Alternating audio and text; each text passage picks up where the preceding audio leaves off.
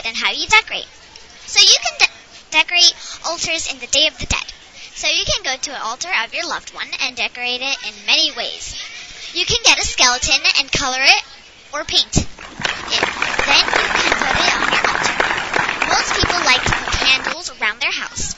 Also, they put skeletons in their bedrooms and, and around their house. People like to put face paint on their face and make a skeleton.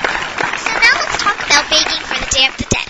Most people like to make bread or other food, and they can put it on their altar, and that is another way of decorating your altar. Also, people bake it because that food was their loved one's favorite. Day of the Dead is a celebration of life. And that's all the time we have today. See you next week when we are talking about how cucumbers are good. Commercial. Hi guys, this is Miss Morgan talking to you guys from Miss Morgan's Furniture Warehouse. Come get your $10 off sofa and your special dining table. Come on over to Miss Morgan's Warehouse where she has all your favorite furniture here today.